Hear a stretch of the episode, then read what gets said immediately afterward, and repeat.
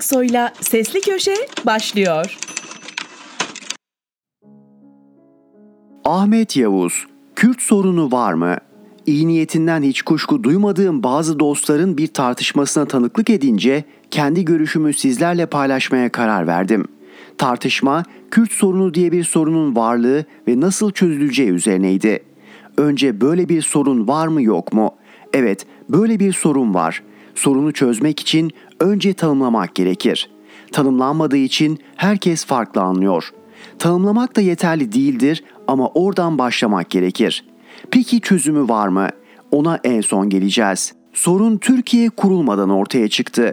Mondros mütarekesinden sonra İngilizler Musul'u hukuksuz olarak işgal ettiler.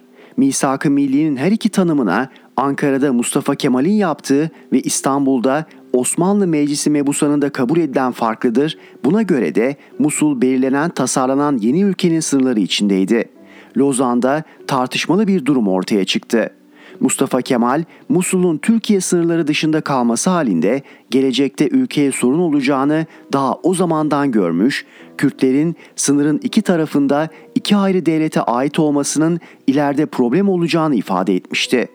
Emperyalistlerce Sev'de Ermenilere olduğu gibi Kürtlere de Anadolu'da ayrı bir devlet kurulması öngörülmüştü. Kurtuluş Savaşı'nın kazanılması bunları engelledi. Kürtler de kaderlerini savaşın içinden itibaren Türklerle ortaklaştırmayı tercih ettiler. Atatürk, Lozan görüşmeleri esnasında Musul'un Türkiye'ye katılması için çok çaba sarf etti. Ancak bunu sağlayacak güç olmadığı için başarılı olamadı. Bu işler güç ve beceri meselesidir. Birinci olmayınca ikincinin etkisi duruma göre sıfırlanabilir. Bunun tipik örneği Musul meselesidir. Tabi bu sonucun doğmasında 1924 yılında Nasturi, 1925 yılında Şeyh Said ayaklanmalarının önemli payı vardır. Sorunun yakın geçmiş açısından tarihsel ve coğrafi bağlamı bundan ibarettir. Cumhuriyet kurulduğunda iki büyük yapısal sorunla başa çıkmak zorundaydı. Biri halkın cehaletinden ve gelenekselleşmiş padişah halife tutkunluğundan beslenen gericilik, diğeri emperyalizmin sürekli kaşıdığı esasında birincisiyle de yakından bağlantılı Kürt ayrılıkçılığı. Bu iki sorun birbirini besleyerek günümüze kadar geldi. Cumhuriyetin ilk yıllarından itibaren devleti güvenlikçi bir yaklaşımı benimsemek zorunda bıraktı. Ülkenin gelişmesine de fren oldu. Öncekileri saymazsak sadece 1984 yılından bu yana PKK ile mücadeleye harcanan kaynak ülkenin dış borç yükünün en temel girdisidir. Buna Suriye macerası da eklendiğinde günümüz fakirliğinin ekonomik köklerini anlamış oluruz. Güvenlikçi yaklaşımı tamamen bir olumsuzluk örneği olarak da göremeyiz. Zira zor kullanma tekeli devlete aittir. Ve silahlı isyancılarla mücadele bütüncül bir yaklaşımı sosyal, ekonomik, hukuki, askeri, idari boyutları da içeren anlamında gerekli kılar. Zor kullanmak da o bütüncül yaklaşımın ayrılmaz bir parçasıdır. Bu noktada sorun zor kullanmanın kendisinin bütüncül yaklaşıma dönüşmüş olmasıdır. Nitekim başlangıçtan itibaren meselenin sadece bir güvenlik sorununa indirgenmesi, kimi keyfi uygulamaları meşrulaştırmış ve halkla devletin gönül bağını zayıflatmıştır.'' Mesela bazı köylerin boşaltılması, bazı cinayetlerin açıklığa kavuşturulamaması ve bunun istismarı, bazı meraların askeri yasak bölge ilan edilmesi, sosyal ve ekonomik başka problemlere yol açmıştır. Devlet meseleye bütüncül yaklaşsaydı da boyutları farklı olmak kaydıyla ayrılıkçı bir hareket hep olacaktı. Bu nedenle kendimizi kandırmaya mahal yoktur. Ancak bütüncül yaklaşım kimi hataların önüne geçebilirdi. Karşımızda duran sorunun özünde ayrılıkçılık vardır. Bu ayrılıkçı hareketin öncüsü PKK'dır. Hem siyasi hem de askeri yapısıdır. PKK'nın yumuşak yüzü olan HDP de açık açık söylemese ve içinde farklı eğilimleri barındırsa da esas itibariyle ayrılıkçıdır. Adından anlaşıldığı üzere Türkiye halkını halklara bölmeyi amaçlamakta ve etnik kimlik siyaseti yapmaktadır. Bütün Kürtler ayrılıkçı mıdır? Çok şükür ki öyle değildir. Bu partiye oy verenlerin tamamının parti yönetimiyle aynı eğilim içinde olduğu ileri sürülebilir mi? Elimizde somut bir veri yok ancak en azından bir kısmı öyle olmalıdır. Yarın AKP'nin yıkıcı adımları. Ahmet Yavuz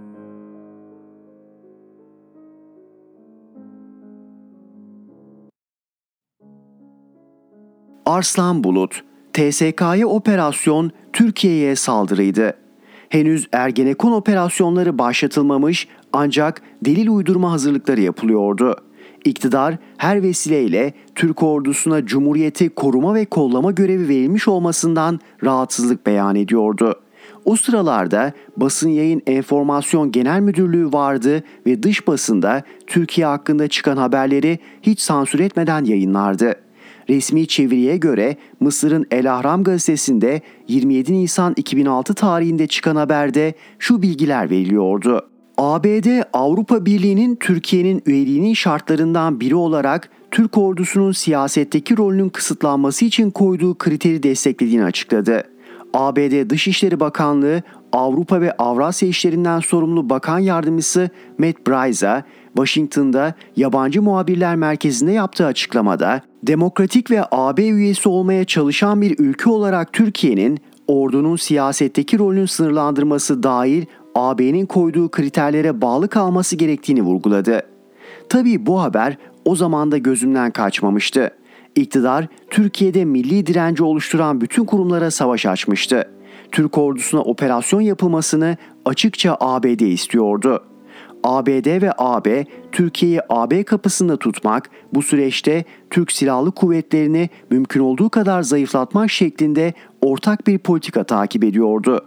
Bu sırada çete operasyonları sürdürülüyor ve orduya büyük operasyon yapılabilmesi için yasal altyapı oluşturuluyordu.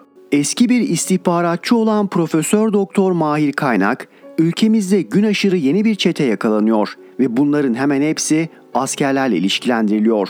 Bazı yorumcular 28 Şubat süreciyle günümüz arasında benzerlik kuruyor ve demokrasiye yönelik yeni bir komplodan söz ediyor. Bu analizlerin hiçbirine katılmıyorum ve silahlı kuvvetlerin tertiplerin bir parçası değil, hedefi olduğunu düşünüyorum diyordu. Kaynak meseleyi net bir şekilde ortaya koyuyordu. Türkiye'nin bugünkü manzarası doğal sürecin bir sonucu değil, başarılı dış operasyonların eseridir. Yeni hedef silahlı kuvvetlerin siyasi etkisini sınırlamak hatta yok etmektir. Bugün yaşadığımız coğrafya askeri operasyonların ceryan edeceği bölgedir ve ordumuzun oynayacağı rol belirleyici olacaktır. Bu şartlar altında orduyla halk arasındaki güvenin zedelenmesi Türkiye'nin bölgede oynayacağı rolü zora sokabilir, hatta engelleyebilir. Olayları orduyu töhmet altında bırakacak biçimde yorumlayanlar bir karşı hamleye zemin hazırlamaktadır. Biz bu konuları o tarihlerde TSK ABD güdümlü özel örgütün hedefi başlığı altında inceledik dönemin MHP Genel Başkan Yardımcısı Oktay Vural'ın bir değerlendirmesine dikkat çektik. Vural şöyle diyordu. Görülüyor ki AKP hükümeti manipülasyonlara çok açık bir yapıyı gerçekleştirmiş. Bu konularda çalışan ekip oluşturmuş. Devletin içinde bir takım özel gruplar ve hizmet ekipleri oluşturulmuş. Danıştay saldırısının hemen ardından Başbakan Yardımcısı Mehmet Ali Şahin sürprizlerimiz var derken nereden hangi bilgiyi o anda aldı da bu sözü söyledi. Oktay Vural olayları bir derin koalisyonun eseri olarak gördüğünü, bu koalisyonu AKP, eski Marksistler, bölücülerle bunların uluslararası kaynakları ve uzantılarının oluşturduğunu söylüyordu. FETÖ yahut o zamanki adıyla cemaatten bahsedense yok gibiydi. Biz Türk Silahlı Kuvvetleri kendisine karşı girişilmiş bu saldırıya bağrından çıktığı Türk halkının tam desteğini alarak karşı koymalıdır diyorduk. Ama dönemin komutanları sorumluluk üstlenmek yerine istifa ediyordu. Ergenekon, balyoz ve askeri casusluk gibi operasyonlar yetmedi.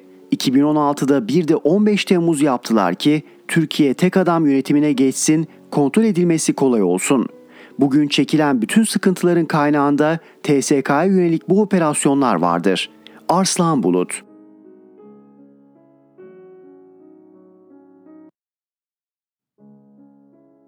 İsmail Saymaz Malatya'da bir zirve provokasyonu daha mı? Zirve yayın evi cinayetini hatırlar mısınız? Trabzon Santa Maria Katolik Kilisesi sahibi Santoro'nun ibadet sırasında vurulmasından 14 ay, gazeteci Hrant Dink'in İstanbul'daki Agos gazetesi önünde öldürülmesinden yaklaşık 3 ay sonraydı. Türkiye'yi misyonerlerin kuşattığına, Müslümanların içine 100 dolar konmuş İncil'ler verilerek Hristiyanlaştırıldığına ve Malatya'daki binlerce evin kiliseye dönüştürüldüğüne inanan Emre Günaydın ve dört arkadaşı 18 Nisan 2007'de zirve yayın evini basarak ikisi Türk vatandaşı, biri Alman olmak üzere 3 Hristiyanı boğazlayarak katletti. Türkiye'yi kan tuttu. Baştan ayağa utanca kestik. Cinayetten 2 ay sonra 12 Haziran 2007'de Ümraniye'de bir gece kondunun çatısında el bombalarının bulunması ve hemen ardından Ergenekon soruşturmasının başlatılması asla tesadüf değildi. Fethullahçılar zirve yayın evi cinayetini devleti ele geçirmek için kurguladıkları Ergenekon tezgahına dahil ettiler. Cinayetin üzerinden 15 yıl geçti. Zirve yayın evi kapandı. Kimi Hristiyanlar Malatya'dan, kimileri Türkiye'den ayrıldı. Merkezi Ankara'da bulunan Kurtuluş Kiliseleri Derneği'nin Malatya şubesi açıldı. Dernek temsilcisi olarak Vedat Serin atandı. Serin 3-4 ay önce sokakta yürürken Tolgağan A adlı kişi Vedat abi nasılsın diye seslendi. Serin tanıyamadım dedi. Tolgağan A kiliseye gelmiş ve seninle konuşmuştum diye karşılık verdi. Sohbet bitti ayrıldılar ve geçen hafta Serin 25 Ağustos'ta kilisedeyken saat 18.40 gibi içeriye Tolgağan A girdi. Serine dün Sultan Suyu semtine gittim. Ağacın dibinde İncil buldum. Bunun belirti olduğunu düşünerek kiliseye geldim dedi. Malatya Cumhuriyet Başsavcılığına verilen suç duyurusu dilekçesine göre Tolgağan A bu konuşmanın devamında önceden Malatya Kuyulu Ülke Ocağı Başkanı olduğunu, jitemcilerin ve askerlerin ocağa geldiğini iddia etti. Jitemcilerin Malatya'da misyonerler var ve bu durum vatan için iyi değil dediğini Serinle Kurtuluş Kiliseleri Derneği Genel Başkanı İhsan Özbek ve eskiden Malatya'da yaşayan Timothy Wesley adres ve fotoğraflarını vererek bunları öldürün ne isterseniz verelim dediklerini savundu. Tolgahan A bu kişilerin kendisine silah verip bir arkadaşıyla kiliseye gönderdiklerini, içeride bilgisayarda oyun oynayan çocuğu görünce geri döndüklerini anlattı. İkinci teşebbüsün Rus Büyükelçisi Andrei Karlov'un öldürülmesi üzerine iptal edildiğini savundu. Bu anlatılan doğruysa girişimin tarihi 2016 yılı olmalı. Dilekçeye göre Tolgağan A, kendi babasıyla birlikte zirve yayın evi cinayetinin bir numarası Emre Günaydın'ın babası Mustafa Günaydın'ın spor salonuna gittiklerini ve konuyu ona anlattıklarını kaydetti. Günaydın'ın yapmayın benim oğlumu kullandılar evlat acısını biliyorum dediğini ağladığını, vazgeçin diye uyardığını söyledi. Tolgağan Ağa'nın sosyal medya hesaplarında bu anlatılanları doğrulayan fotoğraf ve paylaşımlar var. Örneğin Mustafa Günaydın'ı ziyaret ettiği ve fotoğraf çektirdiği görülüyor. Tolgağan A fotoğrafın altında şöyle yazıyor. Yargılanan bu yiğitlerin vatanını karşılıksız seven insanlar olduğunu unutmayın. İmralı'da beslenen canavar kadar Selahattin Demirtaş kadar da mı değer verilmez? Tolgağan A 25 Ocak 2019 günü Günaydın'ın cezasının onanmasına tepki göstererek diyorum ki Günaydın FETÖ kurbanıdır. Sessiz kalan yüreklere yazıklar olsun. Suçsuz günahsız yere yatıyor demiş. Oyuncak mı değil mi? Anlaşılmasa da uzun namlulu silah ve tabancalarla poz verirken fotoğrafları bulunuyor. Böyle bir paylaşıma vatanıma ihanet eden köpekleri kurşuna dizerken titrerse ele, titreyen o ili keserim diye not düşmüş. Vedat Serin, İhsan Özbek ve Kurtuluş Kilisesi Derneği'nin avukatı olan Orhan Kemal Cengiz'in sunduğu suç duyurusunda Tolgağan A için anlattığı olaylar uydurulmuş bir hikayede olmayacak kadar çok detay içermektedir diyor. Tolgağan A'nın zirve yayın evi cinayetine ve Kurtuluş Kiliseleri Derneği'nin idari yapısına dair teferruatlı bilgi sahibi olduğunu belirtiyor. Tolgağan A, Kuyulu Ülkücü Ocağı'nda jitemciler ya da askerlerle yaptığı iddia edilen görüşmeyi uydurmuş olabilir mi? Bu ihtimali dışlamıyorum. Ancak Tolgağan A'nın paylaşımları anlatılanlardan bazılarının doğru olabileceğini gösteriyor. Emre Günaydın'ın babasını ziyaret ettiği, katilleri açık açık savunduğu ve övdüğü görülüyor.'' Silahlarla çekilmiş fotoğrafları ürkütmeye yeter de artar. Bir talimat veya görevlendirme olmasa bile kendiliğinden harekete geçerek Hristiyanları takip ettiği ve silahlı bir şekilde derneklerine gittiği anlaşılıyor. Belki potansiyel bir Emre Günaydın, o gün Samast, Oğuzhan Akdin'le karşı karşıyayız. Eli kulağında bir provokasyonun kıyısındayız belki de. Tolgağan A ve arkadaşı gözaltına alınarak sorgulanmalı. Jitemci olduğu iddia edilenler kimse açığa çıkarılıp incelenmeli. Fotoğraflardaki silahlar araştırılmalı. Cumhuriyetimizin 100. yılında ilk kez Ermeni bir yurttaşın kaymakamlığa atanmasıyla mutlu olurken 15 yıl önce zirve yayın evi cinayetinin işlendiği Malatya'da Hristiyanlara yönelik yeni ve kanlı bir saldırı ihtimali hepimizi endişelendirmeli. Bu tezgah bozulmalı. İsmail Saymaz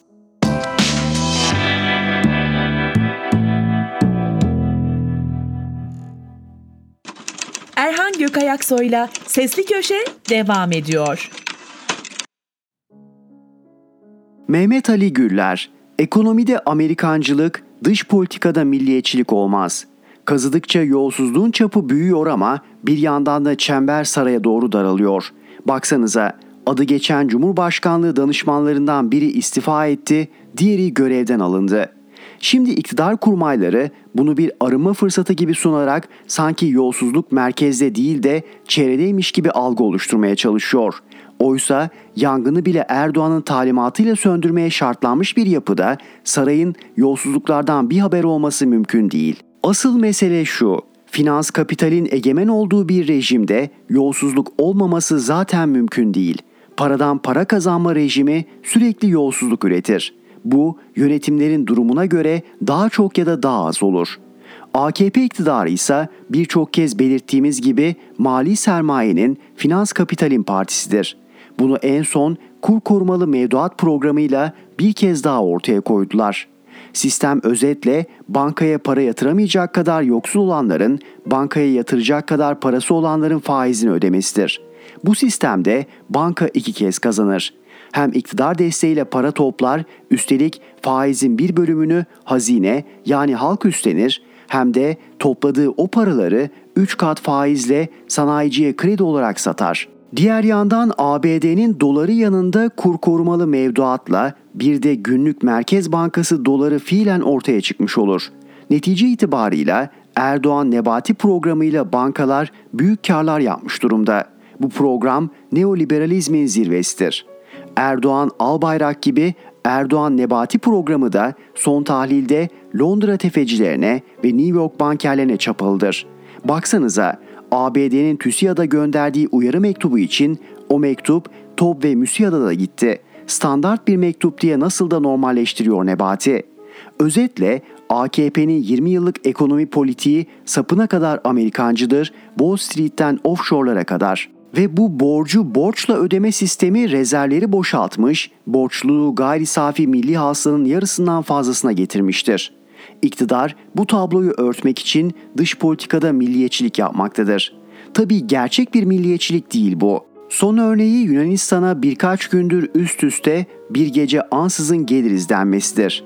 Oysa iktidarın görevi bir gece ansızın gelmek değil 152 ada, adacık ve kayalığın işgal edilmesini engellemek için gözünü geceleri açık tutmaktı. Gerçek milliyetçilik oydu. İşgal olduktan sonra Erdoğan'ın adaları işgal etmeniz falan bizi bağlamaz demesi milliyetçilik değil en hafifinden görev ihmalidir. Erdoğan'ın Yunanistan'a tek cümlemiz var İzmir'i unutma demesi milliyetçilik değildir. Milliyetçilik dün keşke Yunan kazansaydı diyen AKP'nin akıl hocası Kadir Mısıroğlu'na bugün 9 Eylül'de kurşun atılmadı diyen AKP'li eski Meclis Başkanı İsmail Kahraman'a hadi oradan diyebilmektir. Abdülhamit sondaj gemisinin Antalya körfezinde arama yapması milliyetçilik değildir. İki yıl önce Türk fırkateynlerinin kovduğu İtalyan ve Fransız sondaj gemilerinin geri dönüşünü engelleyebilmektir milliyetçilik. Milliyetçilik Doğu Akdeniz'de münhasır ekonomik bölge ilan edebilmektir. Milliyetçilik ilkesel olarak toplumsal hayatın bütününü kapsar. Siyasal, ekonomik, güvenlik, kültürel, toplumsal hayatın bir bölümünde gayrimilli, diğer bölümünde milli olunmaz. Milliyetçiliğin iki temel ölçütü vardır. Yurtseverlik ve anti-emperyalizm. Ekonomi politiği Amerikancı olanın dış politikasının gerçekten milliyetçi olabilmesi mümkün değildir. Mehmet Ali Güller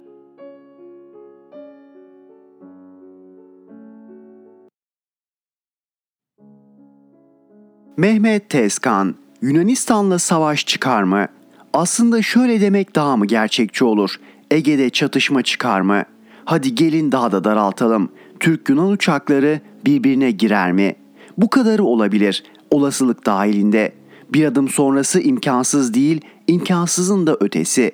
Neden mi? Bir gece ansızın gelebiliriz diyen Tayyip Erdoğan, Adalara turistik gezi yapmayacağımıza göre savaş uçaklarıyla bombalayacağız, deniz kuvvetleriyle topa tutacağız, komandolarımızla çıkarma yapacağız. Bir gece ansızın gelebiliriz sözünün anlamı bu değil mi? Erdoğan'ın işgal ettiler dediği 20 minik adayla iki kayalık. Yunanların işgali yeni değil 8 yıl oldu. Sözcü gazetesi 2014 yılında manşet yapmış.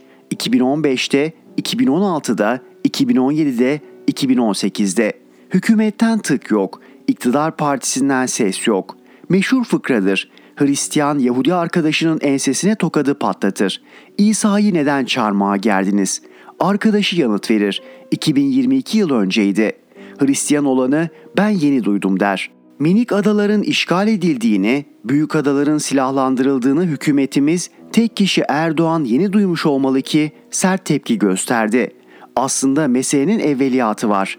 Girit adasındaki S-300 füzelerinin onlar da Rusya malı Kıbrıs Rum kesimi almıştı. Ankara'nın baskısı üzerine Yunanistan'a verdiler. Atina hükümeti de Girit adasında depoya kilitledi. Bugüne kadar sadece tatbikatlarda çıkardılar. Uçaklarımıza kilitlenmesinin öncesine göz atalım. Yunanistan Başbakanı Mitsotakis Mayıs ayında ABD'ye gitti. Senatoda konuşma yaptı. İsim vermeden Türkiye'ye F-16 vermeyin dedi. Senatörler konuşmasını defalarca alkışladı. Erdoğan haklı olarak çok sinirlendi. Benim için Mitsotakis diye biri yok dedi. İpleri kopardı. Köprüler atıldı. Bu gergin ortamda S-300'lerin uçaklarımıza kilitlenerek tehdit etmesinin anlamı belli değil mi? Tahrik. Ankara'yı kışkırtmak, Erdoğan'ı zorlamak. Hani S-300'ler onlar depodaydı? Adaları vurursak, operasyon düzenlersek bundan kim karlı çıkar? Atina Miçotakis. Kim zarar görür? Kimin ekonomisi çöker? Türkiye'nin. Batıdan dışlanırız. Kolay kolay da geri dönemeyiz. Asya steplerine doğru savruluruz. Atina zil takıp oynar. Tam tersini düşünelim. Atina bir delilik yapar, kendimi savunmak zorundayım kılıfı altında hava saldırısı düzenler diye Rusya'dan aldığımız S-400'leri aktif hale getirirsek kim zarar görür? Yine Türkiye. NATO tavır koyar, ilişkiler askıya alınır. ABD çok sert tepki gösterir. Türkiye'ye sert yaptırım uygular. Bankalar dolar kullanamaz hale gelir, ihracat durur. Kime karşı kullanacağımız belli olamayan S-400'leri alarak zaten F-35 projesinden atıldık. Ankara sineye çekti, F-16 istiyoruz. Sittin sene alamayız. Moskova'nın kucağına otururuz. Eski demir perde ülkelerine döneriz. Savaş falan çıkmaz, Ege'de çatışma da olmaz. E dedim ya olsa olsa Türk-Yunan uçakları birbirine girer, havada çatışma olur. O da kısa sürer. Avrupa'nın tansiyonu fırlar, yüreği ağzına gelir. Telefon trafiği başlar. Mesele Ankara-Atina arasındaki söz düellosuna döner. İki tarafta kabadayılaşır. Kim karlı çıkar? İki yakanın siyasi liderleri Türkiye ve Yunanistan'ı yönetenler. Bir süre daha yönetmek isteyenler. Seçime hazırlananlar. Bu sebeple havada kısa süreli çatışma olasılığı yabana atılmamalı. Vakti zamanı gelince olasılık dahilinde. Mehmet Tezkan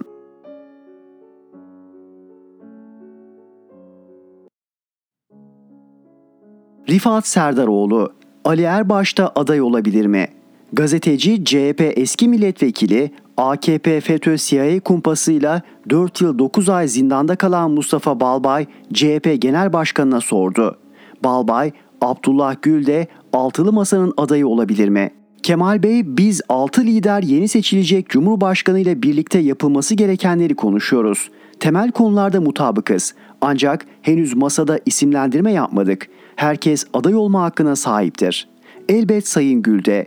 İnsanlar aday olarak görmek istediği kişilerin adını telaffuz edebilir. Bizim altılı masada isim değerlendirmemiz yok.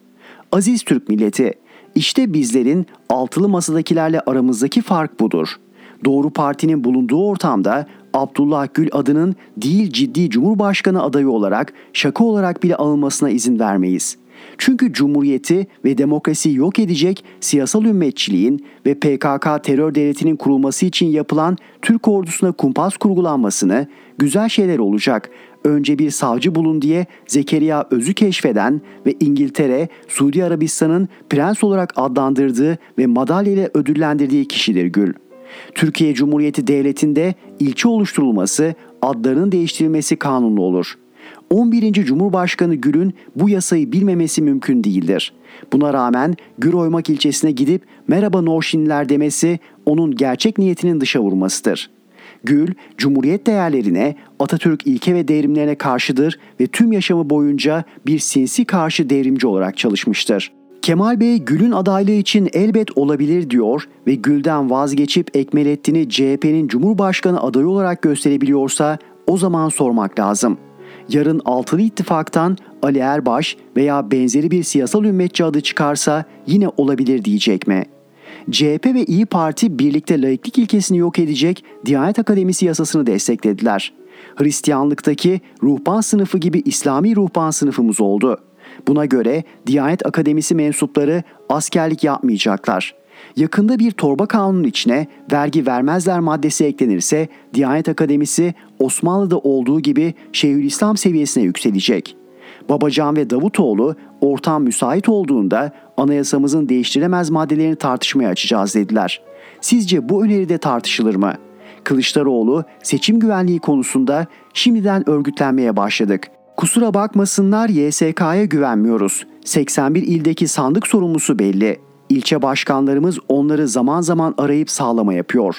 Kemal Bey'in bu söyledikleri de doğru değil. CHP'nin seçim güvenliğiyle ilgili yeni hiçbir hazırlığı yok. Bu ayın sonunda henüz üzerinde çalıştığımız bir raporu kamuoyuyla paylaşacağız.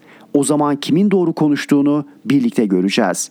Aziz Türk milleti, siyaset bir duruştur. Ülkemiz bağımsızlığımız için vazgeçemeyeceğiniz, tartışamayacağınız temel konular vardır.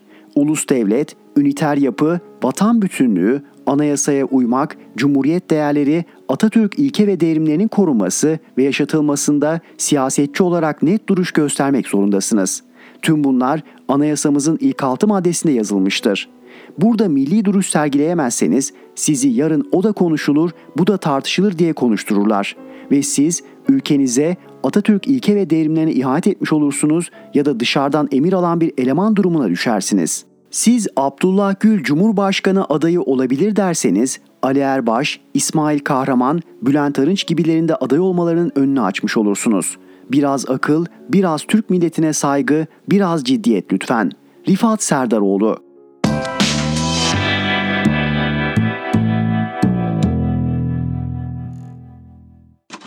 Erhan Gökayaksoy'la Sesli Köşe devam ediyor.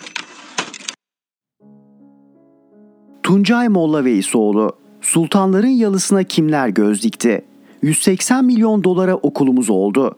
İstanbul Büyükşehir Belediyesi'ne ait paha biçilemez değerdeki iki sultan yalısı, Fehime Sultan ve Hatice Sultan yalıları. Ortaköy'de yan yana duran iki nadide yapı. İstanbul'daki altı sultan yalısından ikisi için AKP yeni bir hikaye yazıyordu. Ta ki Ekrem İmamoğlu başkan oluncaya kadar. 2009 yılında AKP'li Büyükşehir Belediyesi zemini hazırlamıştı. Türk Hava Yolları ve Türk Hava Yolları'nın uzun yıllar yemek servis işini üstlenen Doku adlı şirket bu yalıları 3 yıl içinde restore etmek şartıyla kiralayacaktı. 3 yıl geçti, restorasyon bitmedi.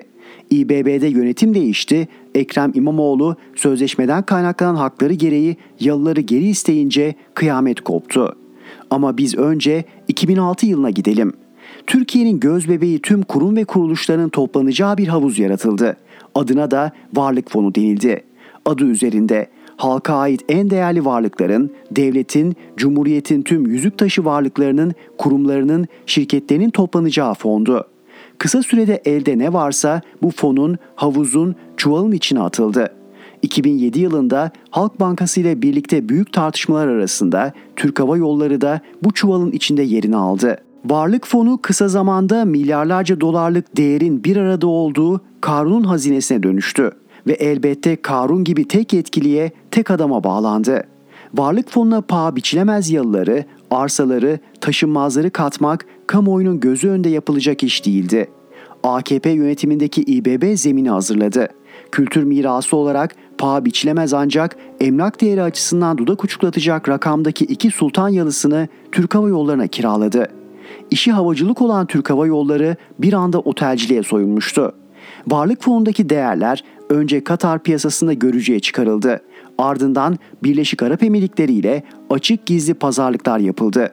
Boğaz'ın en muhteşem kıyısında yer alan yalılar karşısında Katarların gözleri yerinden fırlamıştı. Bugün piyasa değeri 7 milyar TL olarak ölçülen yalıların satışı ile ilgili ilk açıklamayı bizzat dönemin Türk Hava Yolları Yönetim Kurulu Başkanı İlker Aycı yaptı. Ekim 2019'da yaptığı açıklamada Aycı, Boğaz'daki yerimizi satmak için yabancılarla görüşüyoruz, talipleri var. Duran varlıkları nakde çevirmek önceliğimiz dedi. Kimin malını kime satıyorsun diyen olmadı. Kimin malını pazarlıyorsun diyen olmadı. İBB'den kiraladığınız mülkleri nasıl satışa çıkarıyorsunuz diye soran olmadı. Alan razı, veren razıydı. Yılları sözde restorasyon sözleşmesiyle Türk Hava Yolları'na devreden AKP'li Büyükşehir Belediyesi, alansa AKP Genel Başkanı'nın başında olduğu varlık fonuydu. Ne zamana kadar? Ekrem İmamoğlu başkan seçilip bu yalıların durumu nedir diye sorana kadar. Mülkiyeti İBB'ye ait olan yalılar sözleşme gereği 3 yılda restore edilecekti. Türk Hava Yolları ve ortağı DOKO sözleşmede yer alan restorasyonu yapmayınca İmamoğlu'na yangından mal kaçırır gibi kaçırılan mülklerini geri istemek hakkı doğdu. Devreye sarayın eli girdi. Fehime ve Hatice Sultan yalıları İBB'den alınıp hazineye devredildi. Hukuk guguk oldu. Konu mahkemeye taşındı. Sarayın bakanlığı açıklama yaptı. Bu iki eseri okul olduğu için hazineye devrettik dedi. Türk Hava Yolları ise 180 milyon dolar harcadık, otel yapacaktık diye açıklama yaptı. Bahaneye bakar mısınız? Bir kez daha okuyun lütfen. İnsan zekasıyla dalga geçiyorlar. Yani bakanlığın hazineye devrettiği okulların maliyeti 180 milyon dolar. 180 milyon dolara mal olan iki okul. Dünyada örneği yok. Yalana kılıf ararken iyice bataklığa saplandılar. En az 7 milyar TL emlak değeri biçilen tarihi iki yalıyı babalarının malı gibi satacaklardı. Alıcı Katar başta olmak üzere körfez sermayesiydi. Şimdi İBB'nin elinden bu mülkleri bir kez daha alarak hazineye devrettiler. Türk Hava Yolları ile yapılan sözde sözleşme devam edecektir. Yalılar nerede? Türk Hava Yolları'nın elinde. Türk Hava Yolları nerede? Varlık fonunda. Yalılar varlık fonunda, satışı tek adamın elinde. Balta nerede? Suya düştü. Su nerede? İnek içti. Tuncay Molla Veysoğlu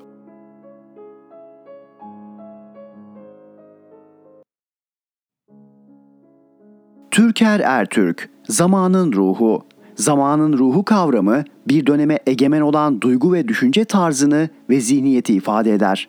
Yani bir dönemin ruhsal ve düşünsel iklimidir zamanın ruhu. Almanlar zamanın ruhuna Zeitgeist diyorlar ve bu birçok dilde de bu şekilde kullanılıyor. Bu kavram ilk kez Alman filozof Johann Gottfried Herder tarafından kullanılmış. Daha sonra Fransız devrimiyle yaygınlaşmış. Bu kavramın içine belli bir zaman dilimini yansıtabilecek her şey giriyor. Düşünceler, ahlak, değerler sistemi, davranış biçimleri, imgeler, simgeler, giyiniş ve yaşantı tarzları da bu kavrama dahil ediliyor. Bu nedenle bir insanı, bir tarihi olayı, geçmişten günümüze intikal eden istisnasız tüm metinleri, resimleri ve fotoğrafları o zamanın şartları, koşulları yani ruhu içinde değerlendirmezseniz yanlış sonuçlara varırsınız.'' Evrenin var olduğundan beri değişmeyen tek kuralının değişim, dönüşüm ve evrim olduğuna dair yatsınamaz gerçekten hareketle yaklaşık 5 milyon yıldır var olan insanlık için zamanın ruhu devamlı bir değişim halinde. Önceleri bu değişim çok ama çok yavaştı. Hatta yaşam tarzı olarak hayvan denen diğer canlılardan pek de farkı yok gibiydi. Geçen zaman içinde insanlık için biyolojik ve düşünsel olmak üzere iki tür evrim gerçekleşti ve hala devam ediyor. 5 milyon yıl önce insanın kafatası büyüklüğü 400 cm küptü, bugünse 1400 cm küp. Sadece kafatası değil fizyonomisi de çok değişti ve bu değişim hala devam ediyor. İnsanlık için düşünsel evrimin basamakları ise fiziksel varlığının başlangıcıyla kıyasladığımızda çok uzakta değil. Düşünsel evrim ağırlıklı olarak 100 bin yıl önce Homo sapiens ile başlıyor. İnsanlık bu zaman içinde çeşitli düşünme evrelerinden geçiyor. Aynı zamanda ilahiyatçı da olan Profesör Doktor Niyazi Kahveci'nin sınıflandırmasıyla düşünce evreleri biyolojik düşünme sürekli vardı, hala var. Sihirsel düşünme 5 milyon yıl. Mitolojik düşünme önce 50 bin. Tanrısal düşünme önce 10 bin. Felsefi düşünme önce 1000, dinsel düşünme milattan sonra 300 1800 ve akılcı ve bilimsel düşünmedir. Bugün insanlığın düşünsel evrim açısından vardığı yer akılcı ve bilimsel düşünme evresidir. Bu aşamaya insanlık 18. yüzyıldan sonra geldi ve gelişim hızla devam ediyor.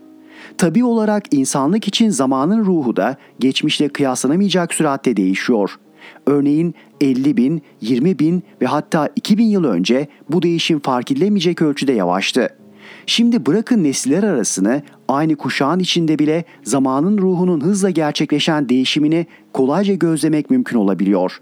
Ama tüm dünya aynı zaman diliminde ve zamanın ruhunda yaşamıyor. Çünkü tüm toplumlar hatta insanlar insanlığın bugün vardığı düşünme evresinde değil. İnsanlığın yakaladığı bu düşünme evresini yakalayamayan toplumlar insanlık için katma değer üretemeyen, kendi sorunlarını çözemeyen, refah yaratamayan mutsuz toplumlar olarak geçmiş bir zaman diliminin ruhunda yaşamaya ve sömürülmeye mahkum olmaktadırlar. O zaman akla gelen soru şu: Çağımızda bir toplum için zamanın ruhu nasıl değişir ve bunu kimler değiştirebilir? Dar anlamda bir toplum için, geniş anlamda ise insanlık için zamanın ruhunun öncüleri bilim insanları ve sanatçılardır. Siyasetçiler ve askerlerse genel olarak statükocudur ve değişime direnirler. Rönesans dinde reform, aydınlanma, siyasi devrimler, sanayi devrimi, monarşilerin ve teokrasinin yıkılması, akılcı ve bilimsel düşünme evresine geçiş Avrupa'da gerçekleşti. Demokrasi, insan hakları, ifade özgürlüğü, basın hürriyeti, ulus kimlik, ulus devlet ve kadın erkek eşitliği gibi kavramlar bu gelişimin ürünleriydi. Geçmişte bunların hiçbirisi yoktu. Kopernik'ten Galile'ye, Kepler'den Newton'a, Descartes'tan Spinoza'dan Darwin'e kadar hatta isimlerini sayarak bu köşeye sığdıramayacağımız daha birçok bilim insanları ve filozoflar var bu değişim sürecine katkı sağlayan. Evet, bu gelişim ve değişim Avrupa'da başladı ama Avrupalı zamanın ruhunu değiştirmeye çalışan bu öncüleri en başta benimsemedi.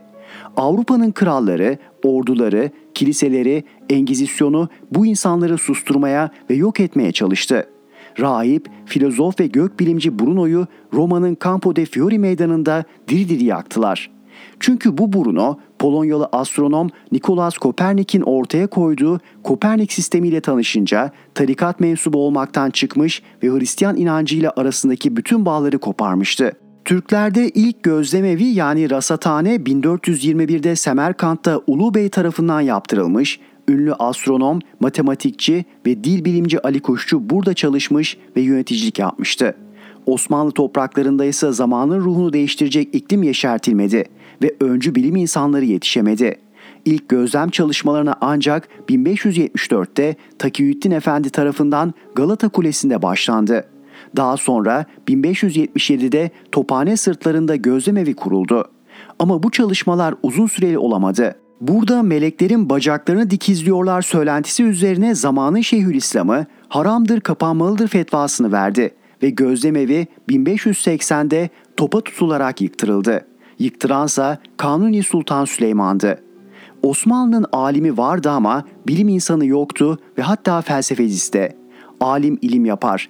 İlimse bilmek ve öğrenmek demektir.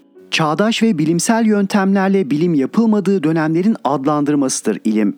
Genel olarak var olan bilgiyi öğrenmek ve bilmek anlamındadır ve spekülatiftir. Bilgiyi üretme amacı yoktur. Dinsel düşünme evresinde bilginin kutsal kitaplarda mevcut olduğu bilinirdi. 18. yüzyıldan sonra şekillenen ve Latince adı science olan bilimse bilgi ve bilmek demektir. Öğrenmek anlamı yoktur. Bilim, deney ve gözlemlerle kanıtlanmış, sorgulanabilir, yanlış olduğu öne sürülebilir, akla ve mantığa uygun, rasyonel üretilmiş bilimsel bilgi için kullanılır. Bilimin içinde inanca yer yoktur. Bilimle inanç ve din başka alanlar, başka kulvarlardır. Bilimin içine inanç ve dinsel ön kabuller koyduğunuzda o artık bilim değildir.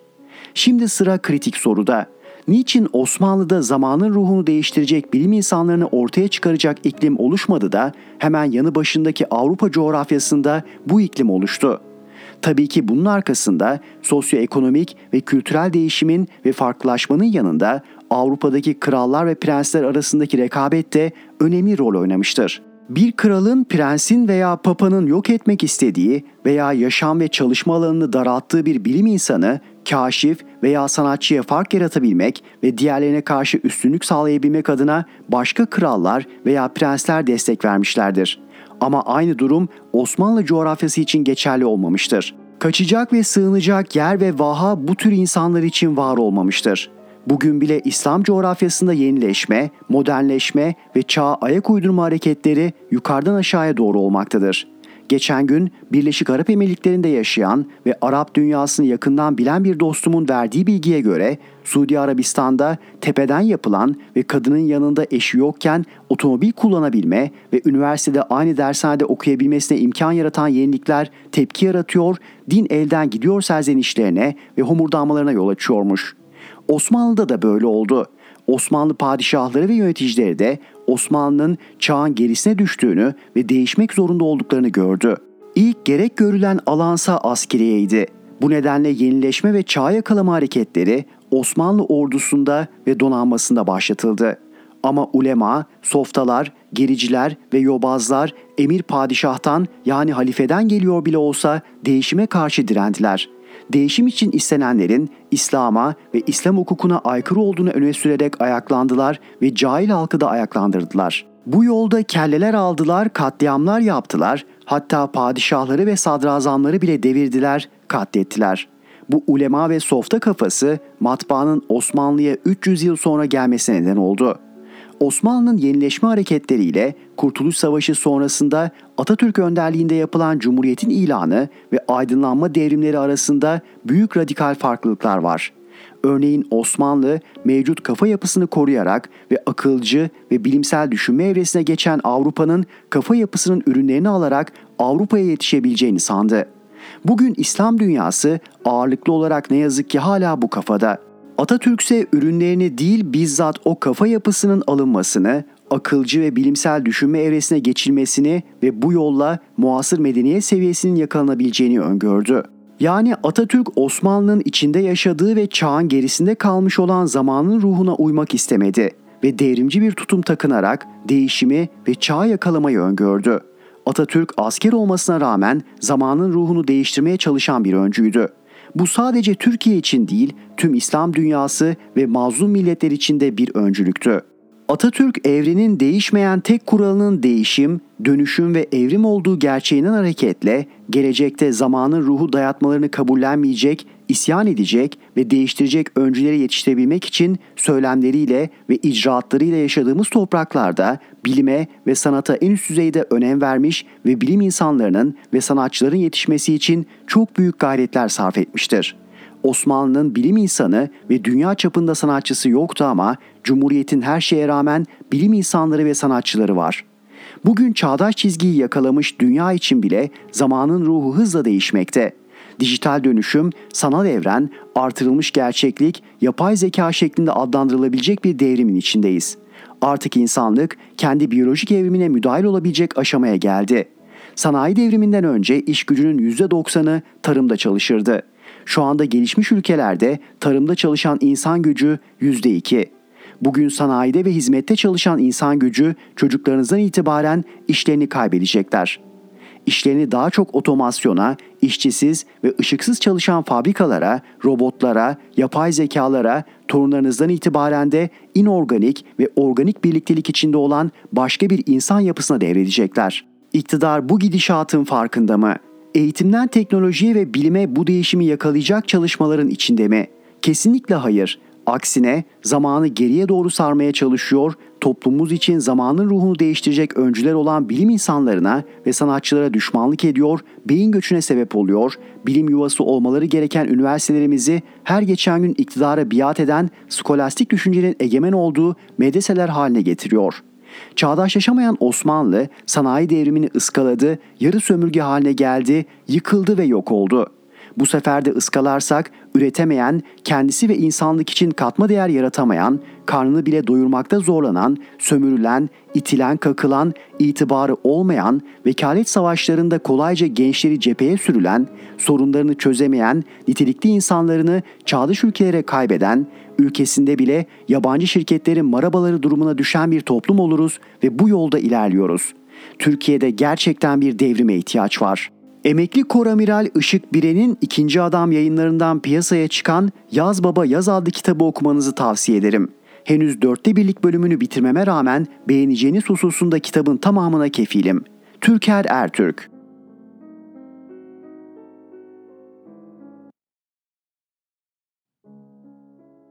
Zeynep Gürcanlı Batı ile ilişkiler bir ileri iki geri.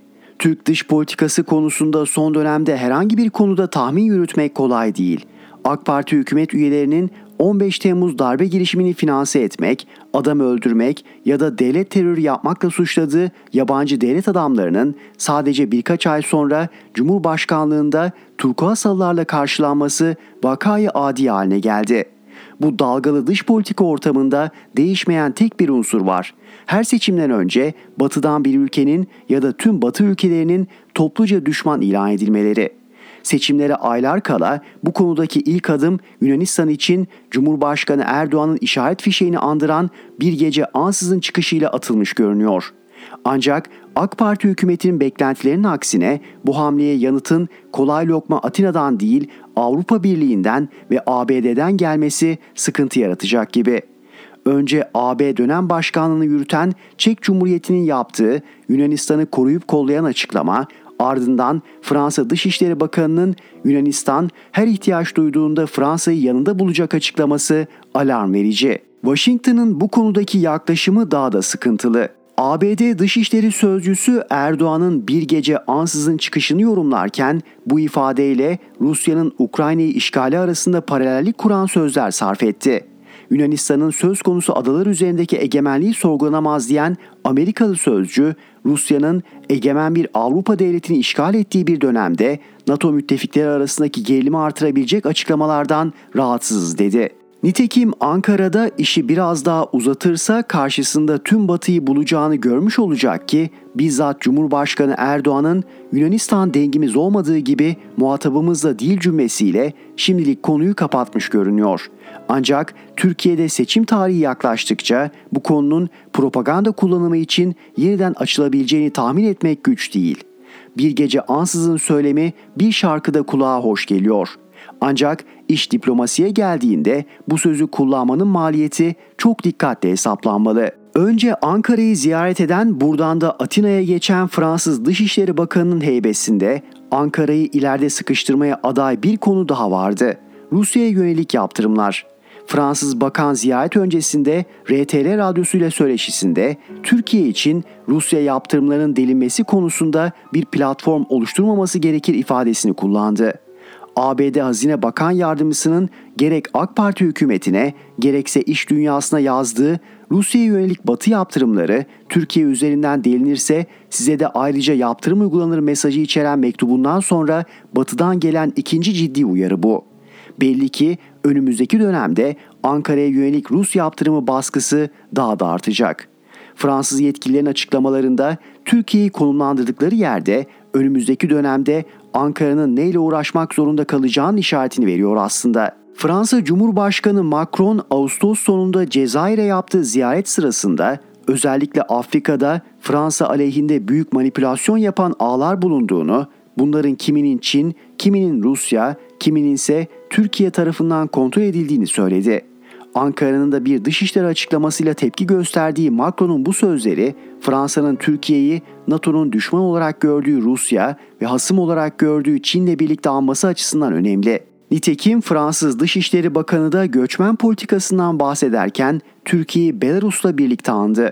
Her iki ülkenin de göçmenleri batıya karşı tehdit unsuru olarak kullandıklarını söyleyen Kolona'nın bu ifadelerindeki tehlike, Türkiye'nin adını Putin'in en büyük müttefiki Belarus'la aynı düzlemde sarf etmiş olması. Rusya ile Ukrayna tahılının satışının önünü açan uzlaşmada oynadığı rol, batıdaki Türkiye algısını iyileştirmiş olsa da bu etkinin sonuna yaklaşıldığı ortada. İngiltere'deki başbakan değişikliğinin de Türkiye'ye yansımaları olması kaçınılmaz. Yeni Başbakan Liz Truss'ın Ruanda ile İngiltere arasındaki göçmen geri gönderme anlaşmasını Türkiye'ye de genişletme planlarının kamuoyuna sızdığı unutulmamalı. Tras'ın bu sözleri AK Parti hükümetinin daha önce Avrupa Birliği ile yaptığı Suriyelilere yaptığı ev sahipliğine karşılık sadece sığınmacılar için harcanmak üzere 6 milyar euro hibe anlaşmasının bir benzerinin İngiltere'de yapılmasını deneyeceğini ortaya koyuyor. AK Parti hükümetinin gittikçe derinleşen ekonomik krizle mücadele için dış yatırım kredi bulmak yolunda uluslararası alanda yaptığı politik dönüşler İngiltere'nin yeni başbakanının Türkiye'ye bakışını da etkilemiş olmalı. Yoksa elbette Türkiye'nin adını Ruanda ile aynı düzlemde anmazdı. Tüm bu örnekler Batı'nın Türkiye'ye güncel yaklaşımının ne kadar acil olduğunu da ortaya koyuyor. Yunanistan, ABD ve Fransa'dan satın aldığı savaş uçaklarıyla hem Ege'de hava üstünlüğünü ele geçirmiş hem de Paris ve Washington'ı kendi cephesine katmış olmanın kibriyle hareket ediyor. Fransa Türkiye'yi Çin'le, Rusya'yla, Belarus'la birlikte anıyor. İngiltere kendi topraklarındaki kaçak göçmenleri Türkiye'ye gönderme hesapları yapıyor. AB Komisyonu Hırvatistan, Bulgaristan ve Romanya'yı Schengen bölgesine dahil etmeyi planlarken Türkiye vatandaşları için Schengen vizesi almak bile büyük çile. NATO üyesi Türkiye'ye resmen yaptırım uygulayan F-35 projesinden atıp yeni F-16 satmak konusunda nazlanan Washington'ın durumu da ortada. Muhalefet eğer 2023 seçimlerini kazanırsa önündeki en büyük dış politika sorunu uluslararası alandaki Türkiye algısı olacak. Zeynep Gürcanlı